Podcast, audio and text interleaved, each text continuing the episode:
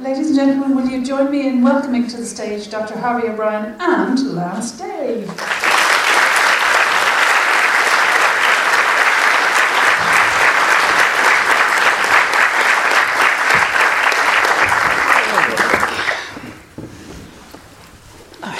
Thank you.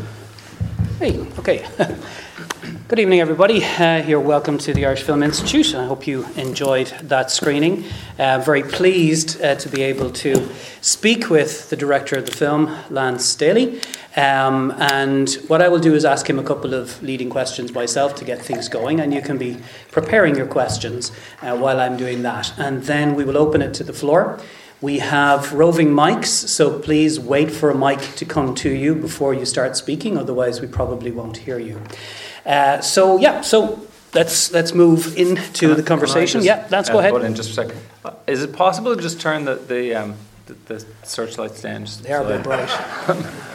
they are a bit I'm already terrified, and it feels like an interrogation sort of situation. Thanks very much. I'll get, I'll get my spotlight out now.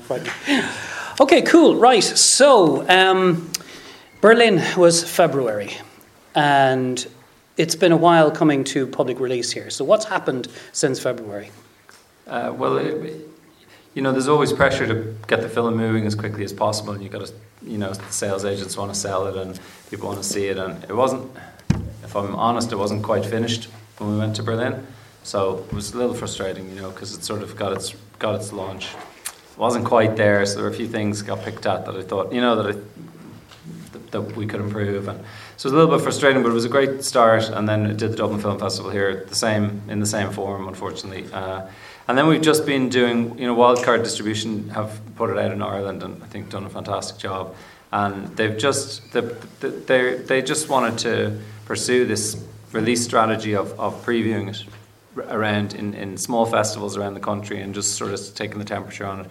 And sort of each time we previewed it because we spent all the money long before the film was finished. So, so it was um, it was a. It was a, it was a a all those last. Each time we'd screen it, I'd have fixed one more thing or changed one more thing, you know. And so even in Galway, when we showed it, uh, it was still not quite there. It's only sort of um, in its final form now, the last few weeks. So Great. uh, so it's really just a scramble to get it done, and then and since then we've got America. It's been picked up for the states. Uh, IFC are distributing it there, who did Wind That Shakes the Barley there, and also it's kind of a good fit. And the and the UK, it's coming out in uh, three weeks from now. So. Yeah, great. So it's it's great to, to see it finally on release. So there've been a couple of threads that have been in popular discourse uh, since the previews. There's two uh, that I want to kind of talk about. First of all, is this incredible historical legacy that you have now put yourself into as being the first film about the famine. That's one. And the other is the references, both Donald Clarke in, in The Times and Variety are referring to it as a Western. So you've got yourself between two very interesting stools. The, the genre side of things, like, oh, it's a Western, and then the importance of history in Ireland. And where do you find yourself between those two particular stools? I think that question actually sums up very well the, the main dilemma of making this film, which is how do you how do you gather the resources you need to stage this and to to create this period world and and and populate it with horses and gunpowder and crowds of people and and you dress those locations. I mean, it all takes huge resources. How do you do that and still try and be sincere and respectful to the history of An Gorta Mór and and the the legacy and the sort of shared ownership that Irish people certainly have of that story.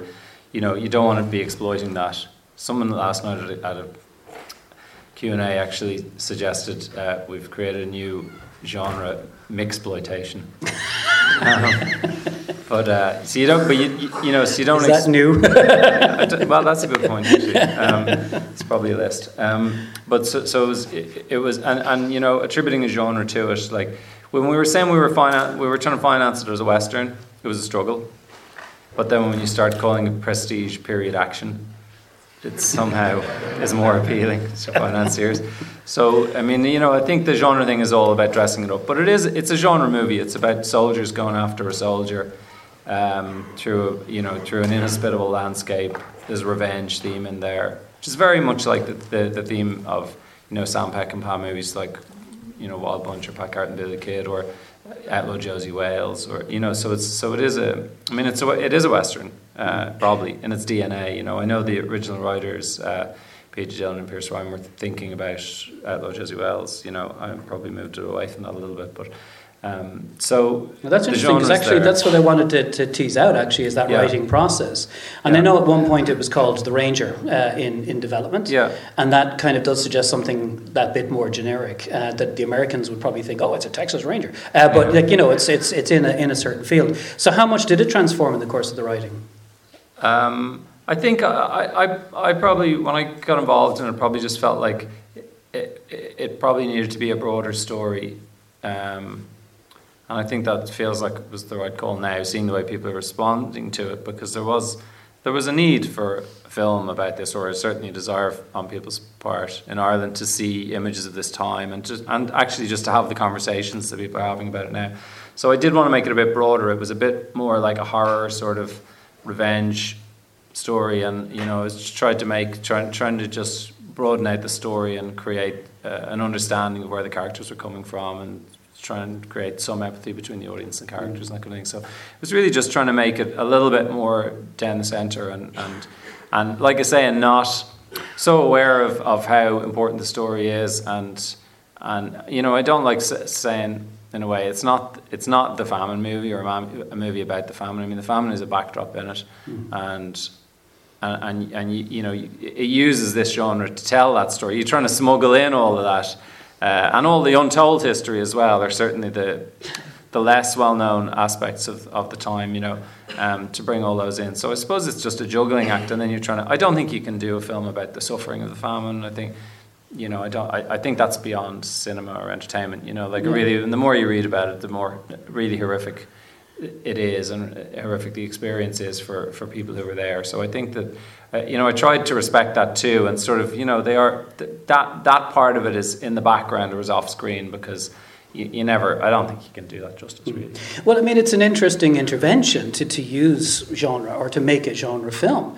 And as you say, the backdrop and this question of smuggler is something we've always talked about in relation to American films, where, you know, a backdrop suddenly informs something. So The Outlaw Josey Wales is a very good example of that, and that the legacy of the South and everything that that war represented is, is crawling across that film at all times. Well, and also the way he sympathetically represented those native American characters yeah. that join him, you know, and, and it's not a huge amount, but like in terms of a western, obviously that's I mean, I'm, uh, people may have heard me talking about this already because it, it's sort of the backbone of how I felt about it, but just the, the western paints the, the, the the frontier as an unspoilt wilderness that, that, that the settlers go and, and, and bring civilization to, you know, when actually it was people's homes and it was there was there was a civilization there that, yeah. that was destroyed and I think that that's just got a perfect parallel with Ireland and, and it's really interesting then to make a, a western but tell it from the yeah. from the point of view of the Cheyenne or the Apache or yeah. you know and, and I think Irish people really like being the Apaches as well so it's sort of you know it's sort of a, yeah. sort of a neat package in a way I think. Yeah, well that I mean a couple of films a lot of films came to mind while I was watching it in terms of generic precedent or in terms of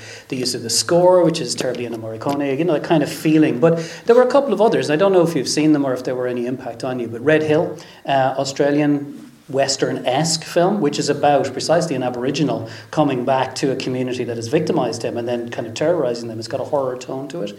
Defiance. Uh, yeah. Which dealt with again the uprising in the Warsaw Ghetto, saying you know yeah. we're moving away from this victim paradigm towards something else, and it yeah. may be fantastical or it may be wish fulfillment, but it fulfills a social purpose. And I mean, is that something you were conscious of, or these films well, you know? Well, and it feels um, I don't know Red Hill actually. Um, and it sounds like one somebody should have told me about. Nobody mentioned it till now. Um, uh, you know, I think there's. I think it's necessary for. You know, I think even the point of an Irish Film Board or the point of a tax incentive to make things here, and like just from a so, you know, everything in this project is, is really a commercial project because that's the only way that I can tell this story and actually put it in the world and have it supported by the mechanisms that are there to bring a cinema to an audience and to finance a movie. But actually, just to be a bit more sort of culture oriented for a sec, like, I think it is really important that, that, that the structures are there to support this type of film. And obviously, we've had to dabble in the dark arts of producing a movie and getting it done and convincing people it's going to be have a commercial value. But actually, we're telling a story, and it was one of the most important things for me was to tell a story that stands up to an Irish audience all those promises we made about international sales and international is, is you know is something to actually tell a story deal, that, yeah. that we kind of want to see told and that isn't compromised by you know we, we did have access there was a point where we had access to probably between two and three times the budget that we had to make this movie but it was a conversation about a happy ending uh, and then it was a conversation about well is there any chance you can just put any hope in the ending because they still wanted to do it and I was like no on the happy ending you know can you put any hope? Can you, you know, it's like there's no hope in this Yeah. in this narrative. You can't. You just it's just completely false to do it because there's a hundred years of population decline following this, and there's no. You know, it's really just the place is is is just a disaster. You know, the the story that we're telling, and so trying to find a way to to finish that movie that people feel Hmm. don't just feel miserable. Because then nobody's going to see it. You know that was the trick. No, 100%. And that was, and it was a trick with, you know. I've tried to do that. I mean, we did this film Kisses, and it was the same thing about trying to get, trying to find an ending that was true to it, uh, and that wasn't trite, but that actually people still feel like fired up by in some way. You know. So I think it's a, it's a good challenge. I like the idea. Yeah. that, No, know. I, mean, I like the film. There's a couple of things I really liked about it. Um, I love the one-shot muskets because it added a huge amount of tension to action scenes. Nowadays, it'd be and it'd be going on for an hour and a half. But like it's like one shot, and you realise Yeah. the deadly power of a bullet. Um. And that was really effective uh, in the film. And yeah, also I the use of enjoyed writing those action sequences with that. You know, it sort of it creates a new rule system for that particular. You know, but they, you know, someone made the point that the American gun laws were created when that was what a gun was. Mm, yeah. So you know, it's, so if someone's licensed to have a gun, so they can they can fire a shot and Yeah. then, you know, and I think somebody's there's a video online of somebody with trying to go on a shooting spree with That's a, right, I've with, seen a, that, with a yeah, musket, yeah, you know, yeah. and it is it's a different, just a different world. But 1847 is a different world in every way, and, and that's that was the other thing that was interesting about the film for me is how do you, you know, all all the rules are different and how people live is different, and tr- trying to get there from here was like the trick. And Well, that's one of the things I wanted to talk to you about as well is, is the visuals of the film and the use of the landscape and buildings and so forth. And I mean, how much did you delve into the visual record of Irish art and illustration, and how much of it was kind of necessity of imagination? Well, no, I, th- I can I can honestly say that we, I, I think we looked at everything. You know, there's not there's not a huge wealth of of visual um, resources from the time. You know, it predates photography, and there was very few famine. There were very few paintings of um, the famine landscape or the time. Obviously, for for obvious reasons, you know, people tended to romanticize Ireland um, in that decade if they did come to do a painting.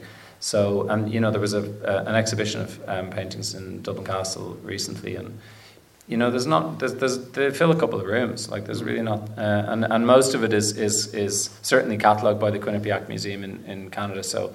Um, there's, there's a family museum there, you know. Um, so we went through that. That's all online. I mean, we used to get lost in it because they have so they have so much, all the newspaper clippings, all the everything from the time.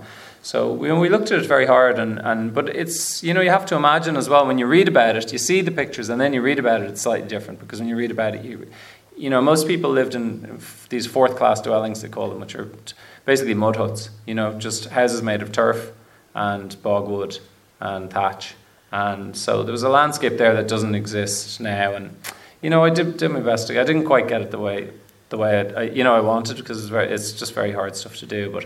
And what were um, you after that you couldn't get? Were you trying to replicate what you'd seen in those illustrations? No, I, no, we got. I think the illustrations are very well replicated, and I think there's, there's, you know, um, Asenath Nicholson's book, uh, American, who who travelled around Ireland at the time and wrote an eyewitness account. That's actually very well mirrored by the film as well. But, but I just, but there's also just this scale of of population. It was so densely populated in the West, and there was a whole, there was a world there that just was wiped out by the famine. You know, that certain class um, who who lived on, you know, less than an acre and built a hut on it and lived on it with their family and farmed it and and they all this is the, the, the cottager class you know they're, they're basically they were the ones who were who were wiped out by it and, and so it was trying to create that and there's no yeah you read about it all over the place but there's no there's no p- real pictures of it or so mm-hmm. you know so it's it's yeah there's a leap I mean there is a leap of imagination you know. Yeah. plus it doesn't exist in Connemara now it's like Yeah. there's roads and electricity and white cottages and, Yeah. and square forests everywhere I mean, that's the other thing, and I guess it'll be interesting to see how the audience responds to that. But you know,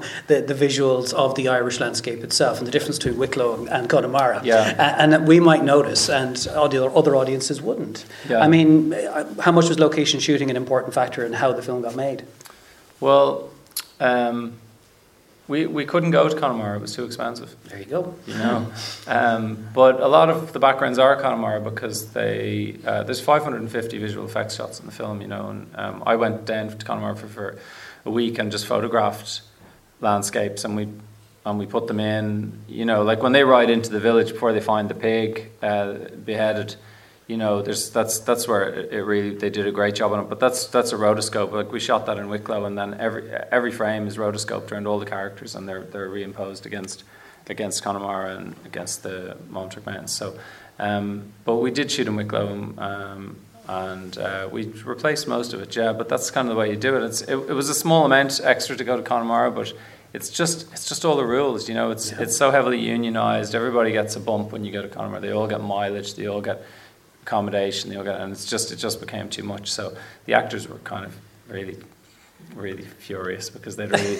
they were really excited about all going, and they, they had a plan about where someone had some poaching for them and everything. And they were all like, they all really wanted to go there, but it just you know we couldn't do it. So, uh, but I, I think it feels. I mean it feels. In that regard, the film feels like where it should be. Like the, the, we did pickups at the end when, when he walks and they find the, the, the just the little tumble down scalping where the where the mother lived in the winter where the, where she died or the graves and all like that was that was shot in Connemara but that that was about it yeah. Okay it's probably a good time to go to the audience. Now again we've got mics so people with mics look for hands there. Um, there's one over here. Uh, I have a quick three-parter. Um, James Frecheville why did you decide he was your man how did you get Hugo Weaving on, Weaving on board? And how does it work with four writers? Did you do the last pass on the screenplay? Um, uh, okay, I'll take the third part first. Isn't that what they say? um, uh, the the script was in a certain form when I came to it.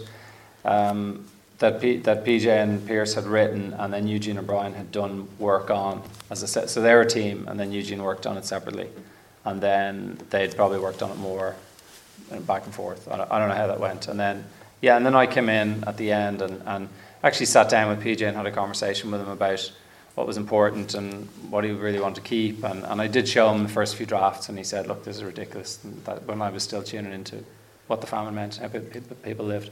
So, and I, I kind of added the sort of first act, but the, fil- the film originally started with, with, with Feeney killing the preacher and putting him in, a, putting him in, the, in his own cauldron of soup. Actually, it was a bit bloodier. Um, and, and, then, and then Hannah was dispatched to stop him. So there wasn't really a backstory. And I thought, like, we probably need to see it and tell the story, and even for a wider audience. So, and then the third act actually was Eugene had messed about with, I think, in earlier drafts, food riots and uprising and that kind of thing. So, so I kind of did from when when Feeney grabs uh, Kilmichael out of the hotel, and they're telling the story about the, you know, when Stephen tells that story about if you take an English, the English, pretty English maiden and put her in the Irish cabin. I stole that from a German traveller's account of the time, from coming to at the time.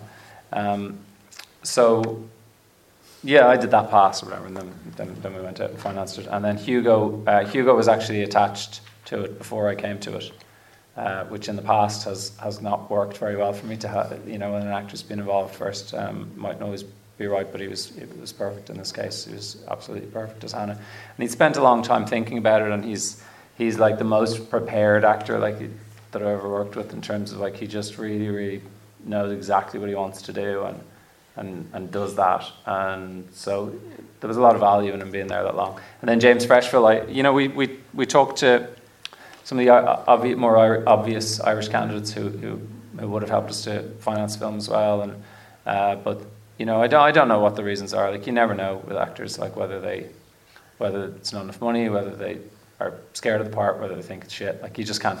You know what I mean? You just I've no idea because you don't really get that feedback. You just get a pass or not. A pass or a, or a let's do it. Um, so I just talked to James over Skype and. Um, yeah, he's just different. He's just different to all the other actors I did who, who did pitch me for it and wanted to do it. You know, he just seemed so solid and so and so weirdly Irish, even though he's Australian. You know, it's like he just looks so Irish and he has just a and it was just a level of commitment. We promised each other, okay, I'm in, you're in, and he said I'm in, and he wasn't going to take any any other auditions. He's going to grow his beard. He was going to learn how to ride a horse and fight, and I speak Irish accent. Like, it was a lot he had to do. And I was going to say, I'm not making the film with anyone else. And so the film could have not happened because he obviously doesn't have, didn't have a huge amount of profile. I mean, he's great. He was great in Animal Kingdom. People who love movies know him, but you know, on a wider audience, he wouldn't be that. He wouldn't have that profile.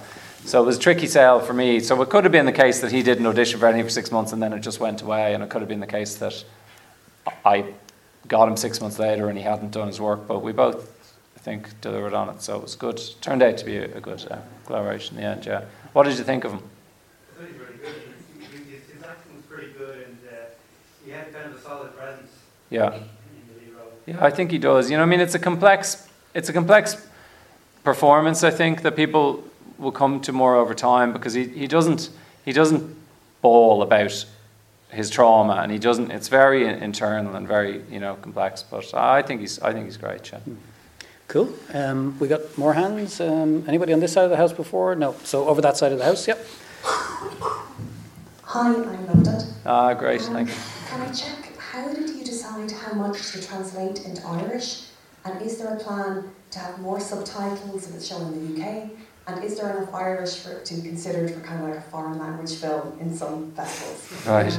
Um, okay, I don't think we're going to get away with the foreign language thing it, but I think that's that we really be chancing that. Um, uh, did we?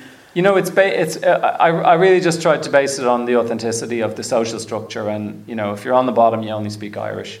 Halfway up, you have both, and then the top, you're sort of like, refu- you know, speak English, and, and you don't want to hear the Aboriginal nonsense, you know. Um, so. uh, and then, how, I mean, so how much? It was really based on that and, and, and story. And what was the second part?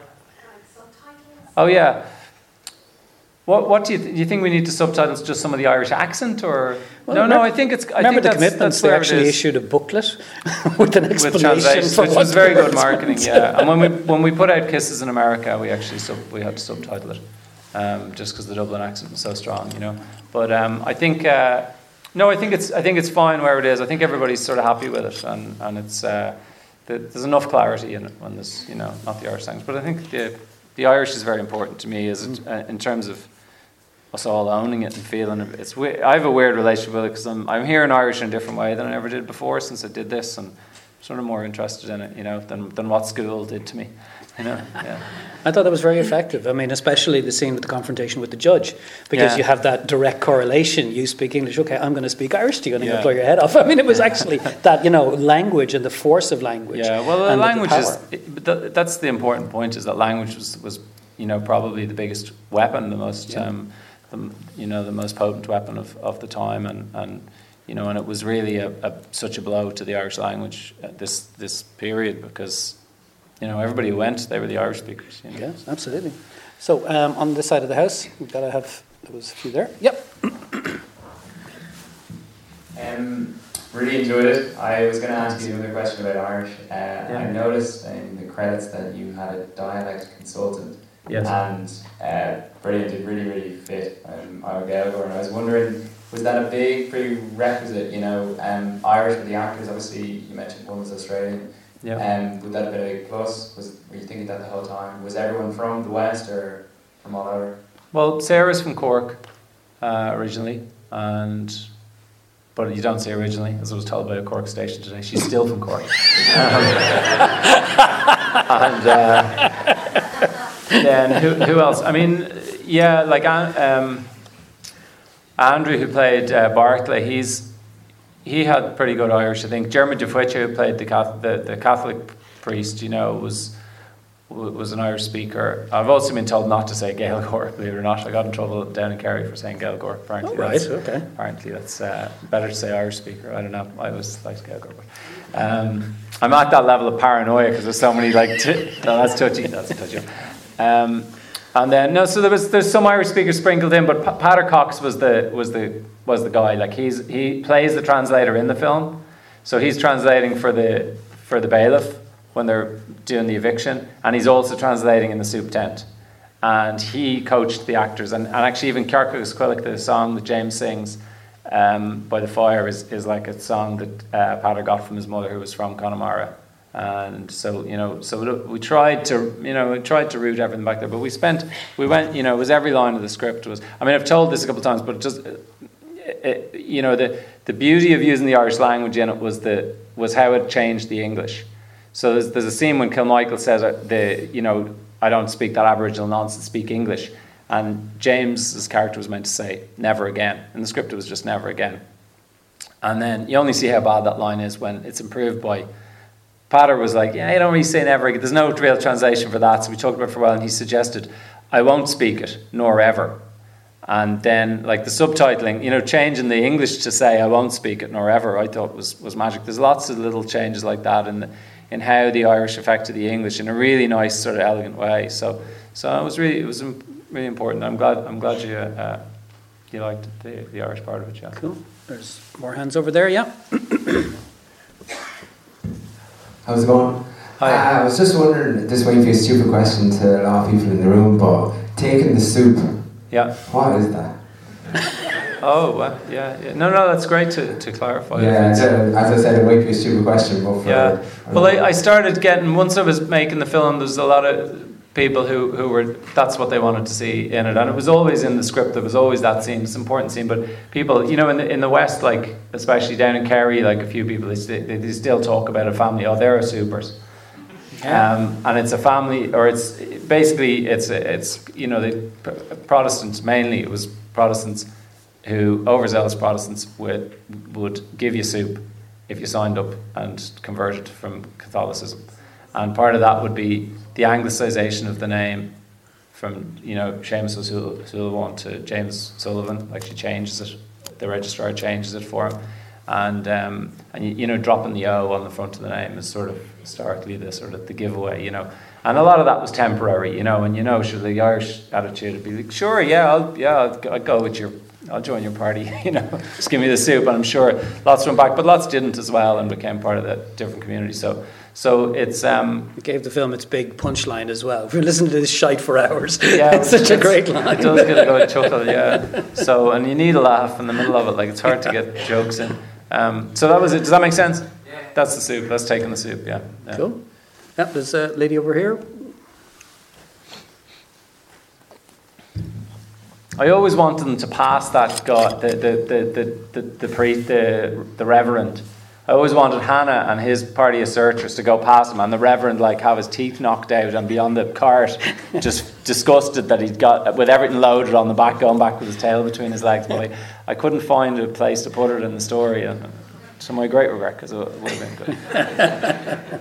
Sorry, yes. Um, thanks, really enjoyed it. Um, Thank you. It's, it's interesting that there's two Australian actors in there. James Yeah. Frecheville, by the way, I did not twig him as being Australian at all. So Fantastic. yeah, nicely done. Um, but what I was thinking about actually is I think it, I feel like it has a similar relationship between genre and history that something like John Hillcoat's The Proposition has in relation to its kind of reconfiguration of the British place in Australian Aboriginal history. So I just thought that was interesting given that you've got Hugo Weaving and James Frecheville in there. Yeah. Um, what, what, what I wanted to ask you about is actually kind of related to that other question.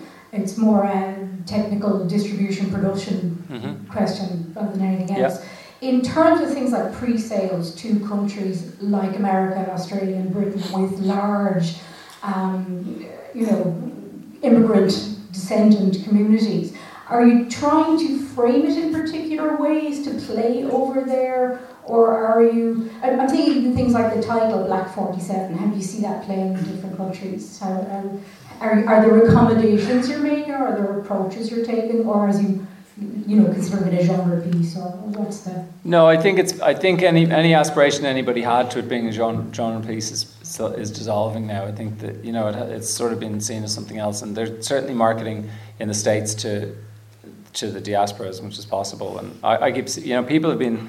I, you know, however long I've been making films, people have been saying, "Oh, you know, there's 40 million Irish in America. This is going to really, you know, this has a chance there." But I've never really seen that demonstrated, and I'm, s- I've started to say now with this, like, if they can't find a way to that diaspora with this particular film, which is sort of about the event that sent a lot of them there, then I, I think it's bullshit. Like, I don't, I just don't believe it anymore. You know, like there is a potential audience, but how to get it, I don't know. But it's up to the individual distributors, really. Uh, IFC are doing in America, and, and, and Altitude are doing in the UK. Australia actually is not sold. I was Um, wondering about that actually. I was going to ask you, has there any been Australian sales? Uh, not yet. So um, hopefully, but not yet. You know, and then I think everybody's waiting to see how it does in these parti- in Ireland. Like the Americans and the and, and the English distributor are still just holding back the three weeks, and they want to see how the first week goes in Ireland. So so it's a, a lot is based on how it does this week in terms of how they'll roll it out there. And then in terms of, I know you mentioned pre-sales and stuff. We didn't pre-sell those territories. We pre-sold. I think we pre-sold Ireland and the UK, but that was part of some other part of the dark arts of it all. And um, I think we did Germany in the Middle East or something. I don't know. That was someone pulled a favour there. I don't know how they sold the Middle East. plays there. Yeah. Sorry for not recognising you, Laura. I recognised you once you started speaking. Lights in my eyes. Um, yeah, so um, there's somebody up the front here actually. Uh, we've got a few from the back, so uh, maybe from this side. And then there's somebody over there for that other mic in a minute. So, wait. Uh, quick one. Where, where, where did you get the Stephen Rea song from? Traditional. It is a traditional song, Little Jimmy Murphy, yeah. It's from 1798, I think, is it? I don't know. I've heard it a lot in the pubs over the years, you know. Yeah, And yeah. the as well, yes. And McGilmar, yeah. Um, McGilmar, to my great shame, I think I found on YouTube. After I couldn't get, that's the song Sarah sings, which is actually a very popular song and well covered. But, but Stephen's song, um, I think Patter probably suggested it, or one of our his, or one of our history advisors. I can't remember exactly. But the, the appeal for Stephen, which he loved, was I don't know how many people get the, the reference, but he, he says. Um, uh, um, I've forgotten the lyrics now, but there's a, a reference to Kate Whelan. You know, uh, he, he um, little Jimmy Murphy was uh, he fell for a, a pretty maiden by the name of Kate Whelan, and Kate Whelan would be uh, anglicised version of Kathleen Houlihan. You know, um, which was the you know personification of Ireland in, in that time. So Stephen loved that uh, that he's singing that song, going along on the mule, and, and putting in that sort of subversive political message with the with the English guys there with them, you know, which is why he repeated the line. And I, I fought him with that on that on the day, but actually quite like it now. That's Um, that's Stephen already. He loves to do that sort yeah, of yeah, thing. sure, yeah, yeah, yeah. Sorry, the, the other mic is over here somewhere. Little Yep. Jimmy Murphy is called. Yeah. yeah. Well done, very enjoyable. Uh, two questions. Hi, sorry. So, hey, Thanks. Um, one being when you mentioned you're doing research for the visuals of the film, so obviously a lot has been retouched, rotoscoping, and VFX.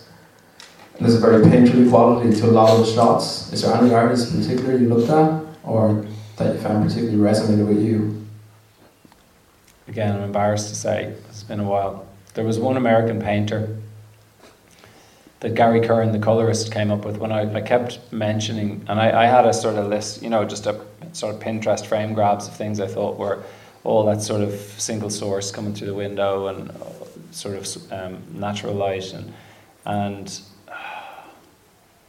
I'll have to come back to you. I'm sorry. He paint, he paints very simple, iconic uh, scenes with just a person and a tractor, or just a tree and a hill, or you know, it was just very, very simple and sparse. Um, no, I'm gone blank. Sorry, but it, it was quite quite obscure, but but not really. I mean, m- most of the references were were the stuff from the time or a sense of movies that we would have had in our conversation, you know, with Declan Quinn as the cinematographer. And Waldemar Kalinowski, the production designer, obviously, as well. It's very important. Cool. And the name of the author, the German author of the book? Of the book, Yeah, you mentioned some. Oh no no okay no so there was a there was a book of German traveller accounts. I think that was published by an Irish academic who gathered them. I can't remember the name of that. Sorry. And Asenath Nicholson was the American writer who wrote the eyewitness account travelling around the West, and I think that's a brilliant book to read. Asenath Nicholson, yeah, and she wrote Ireland Welcomes the Stranger. She came a few years before. It's kind of worth reading both of them. She came a few years before, and Ireland is this kind of wonderful place of, of complete poverty, but, but, but a real sort of social balance and gentle, friendly people. And she went around the whole country, and it's sort of like a postcard, and it's really, really interesting. And then she comes back during the famine because she heard it's bad, and she goes around again, and it's just really sort of heartbreaking. And it's a first-hand account, and it hasn't been authored over the years or changed, you know, which I think is really interesting because it's one of those things where you see people are exactly the same now as they were 170 years ago. You know the sentiment and the way she deals with it. So I, I'd recommend it. Yeah. Cheers. Okay, Thank we're, we're about to wrap. Have we maybe a last one from the audience? Yeah. Oh, sorry, it's gone over there. Oh, sorry. Um, I was just wondering, do you think we'll ever find out uh, which way Hugo Weaving turns at the end? Like, will it be a sequel or standalone? Uh, there won't be a sequel on this, but I'll ask you. Um, but I'll, we'll do an experiment here, which is interesting. Can can I see a show of hands, would you mind, on um, who thinks that he went to America? And now, who thinks that he went after Pope?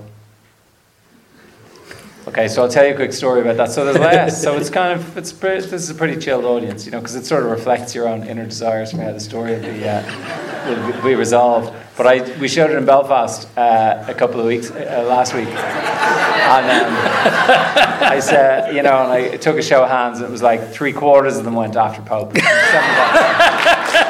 I said, I said. Um, I said, I said, that's really interesting because the last time we did it in Dublin, you know, it was about 50 50. And this guy, Danny Morrison, you might know him, ex Republican prisoner, I think he's a Sinn Féin councillor or something now. He was at the back and he shouted, That's why the British are still here. so we didn't fight hard enough down here, apparently. So. Okay, well, we can't top that for a finish. Um, I, I, would like to thank Lance Daly uh, for his time Thank this evening and for his wonderful film, and thank you all for your time and attention.